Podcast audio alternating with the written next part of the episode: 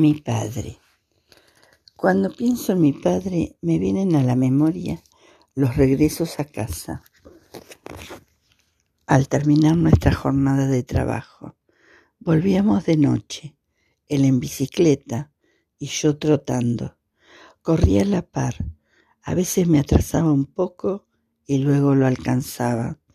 La bicicleta era de mujer, el asiento estaba demasiado bajo y mi padre, un poco echado hacia atrás, pedaleaba despacio por la calle de tierra. Estoy seguro de que no hablábamos.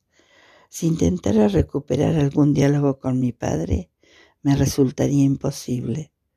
Solo frases sueltas. Esto de los regresos ocurría en Salto, el pueblo de la provincia de Buenos Aires, donde fuimos a vivir cuando emigramos de Italia. Un hermano de mi padre estaba en la Argentina desde antes de la guerra y le había ofrecido una participación en su carnicería. Yo tenía doce años.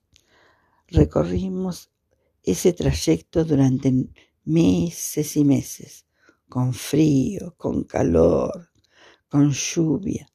Después de tantos años, la memoria rescata una única carrera nocturna que las resume a todas.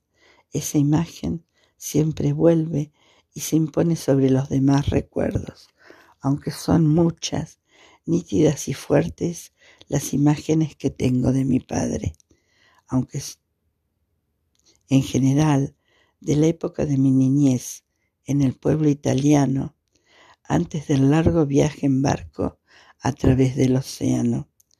Podría intentar hacer una lista, creo que no acabaría nunca.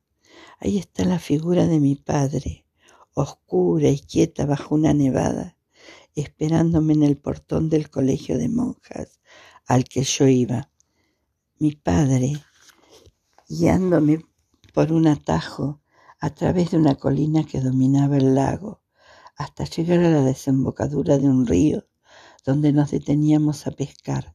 Mi padre, caminando cauteloso unos pasos delante de mí, en los bosques que comenzaban más allá de las últimas casas. Bajo el brazo llevaba la escopeta belga de dos caños de la que estaba orgulloso. Mi padre, cortando pasto desde el amanecer hasta el anochecer, en el campo de un terrateniente, parando unos segundos para sacarle filo a la guadaña para secarse el sudor de la frente y tomar un trago de agua. Mi padre, vaciando la letrina con dos baldes colgados en los extremos de una larga vara de madera que cruzaba sobre los hombros. Mi padre, abandonando los surcos de la huerta con el contenido de esos baldes. Mi padre, hachando troncos, apretando los dientes y soltando un soplido ronco en cada golpe. Mi padre, llegando a casa de noche con un pino para el árbol de Navidad, seguramente arrancado de algún lugar prohibido. Mi padre, emparchando la cámara de una bicicleta. Mi padre, con el torso desnudo, afeitándose en el patio, frente a un espejo colgado de un clavo, explicándome por qué había dos zonas de la cara que necesitaban ser enjabonadas más que el resto. Mi padre fabricándome una flauta. Mi padre lavando una oveja en el arroyo para luego esquilarla. Mi padre realizando trabajos de albañilería, de carpintería. Mi padre sembrando, cosechando, pisando la uva para hacer vino, injertando frutales. Teníamos un ciruelo que daba frutos amarillos en una rama y rojos en la otra, y un peral que daba peras de diferentes estaciones. Yo estaba asombrado de tantas habilidades. Aquel hombre sabía hacer de todo. Parecía que nada tuviera secretos para él. Mi padre era un montañés, callado y tímido, pero podía irritarse, y mucho. Una vez lo vi perseguir a un tipo por la calle hasta que el otro saltó por encima de una cerca que daba un barranco y escapó. Se trataba de una disputa entre vecinos. No recuerdo una razón, o nunca la supe. Tengo una imagen muy clara de esa violencia al aire libre. Todavía me parece oír el jadeo de los dos hombres corriendo. Me pregunto qué hubiese pasado si mi padre lo alcanzaba. Con nosotros nunca se enojaba, nos quería y nos respetaba. Pocas veces tuve oportunidad de aplicar tan adecuadamente la palabra respeto. De él, sin duda, heredé la inconsciencia y la tosudez. Estaba pensando en la actitud de mi padre durante la guerra. Trabajaba en una fábrica de gas y a veces su turno terminaba en la mitad de la noche. De nada servían los ruegos de mi madre ni los consejos de sus compañeros. Volví a casa sin esperar que amaneciera, desafiando al toque de queda y las balas, porque quería dormir en su cama. Era su derecho y no existían Hitler o Mussolini o guerra que se lo impidiera. Partió para América en 1948.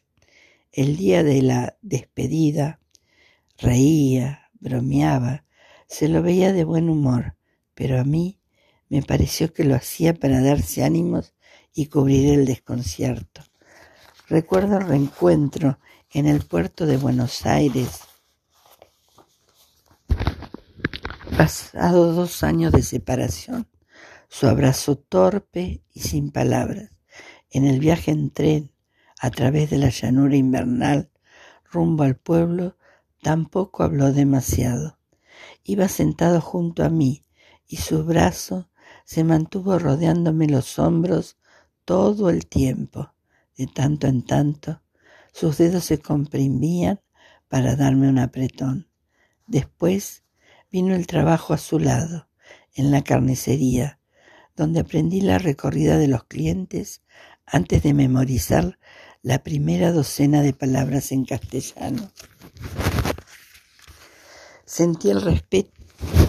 Salía de reparto a la mañana y a la tarde y cuando terminaba ayudaba en el negocio. Siempre había algo que hacer. Limpiar la picadora de carne, la sierra eléctrica, lavar el piso, pelar ajos para los embutidos, darles agua a los animales. Empecé a jugar al fútbol en la sexta división del Club Compañía General.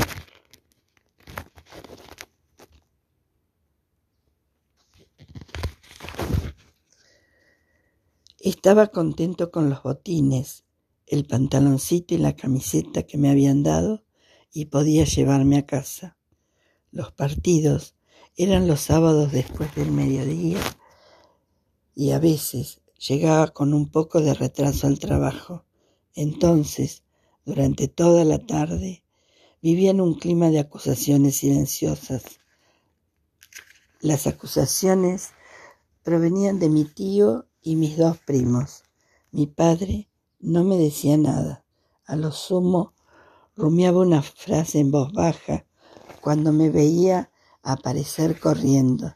Se sentía obligado con su hermano mayor que lo había traído a América y la deuda me incluía. Estoy seguro de que esa dependencia lo amargaba, pero no podía hacer nada y guardaba silencio. También en el reducido territorio de aquel negocio éramos extranjeros y había que ganarse el espacio y soportar las humillaciones cuando llegaban. Yo intuía que mi padre hubiese deseado un destino distinto para mí. Una noche, cinco años después de la llegada al pueblo, emprendí otro viaje. Partí a descubrir la ciudad.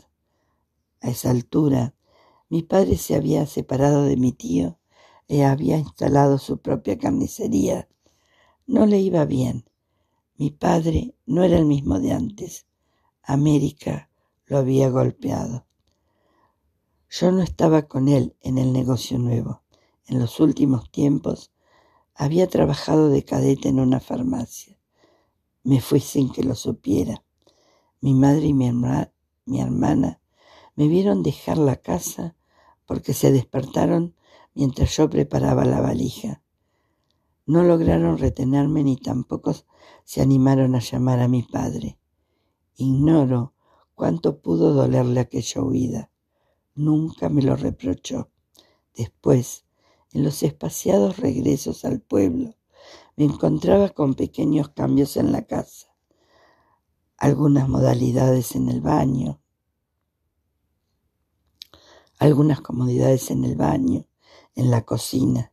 Me enteré de una vez, al comprar un calefón, mi padre comentó, para cuando venga Antonio.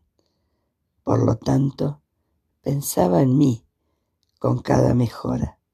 Cuando murió, yo estaba lejos. Una enfermera iba a aplicarle inyecciones día por medio. La última fue un sábado. La enfermera se despidió hasta el lunes. Mi padre dijo, vamos a ver si aguantamos hasta el lunes. No aguantó. Sé que en el final preguntó por mí. Llegué al pueblo el día posterior al entierro. Venía desde Brasil, viajando en trenes y en ómnibus. En la puerta encontré al marido de mi hermana, que me dijo, papá murió. Muchos meses después de su muerte, mientras mirábamos una foto, oí a mi hermana murmurar, qué hermoso era papá. Nunca había pensado en eso. Eran fotos de sus 27 años. Tenía un chico de meses en brazos, estaba tostado por el sol y se le notaba la se le notaban los músculos bajo la camiseta clara. Se lo veía feliz. Ese chico era yo. De tantas cosas relacionadas con mi padre, me acuerdo especialmente de aquellos recuerdos a casa después del trabajo. Eran siempre noches grandes, cargadas de estrellas y de silencio. Así las veo. Avanzábamos a través de un decorado de casas mudas y luces fantasmales en las ventanas y en los patios. Yo me sentí extraviado en esa oscuridad y la sensación no me gustaba. Quería llegar rápido para que pasara la noche y luego el día, y otra noche, y otro día, hasta que el cerco de las noches y los días se rompieran. ¿Y mi padre? ¿Qué pensaba? ¿Qué significaba para él ese tránsito entre la agitación de la jornada y la promesa del descanso? ¿En qué medida mi presencia le servía de compañía, de incentivo, de alivio? vería como yo me veo ahora en el recuerdo.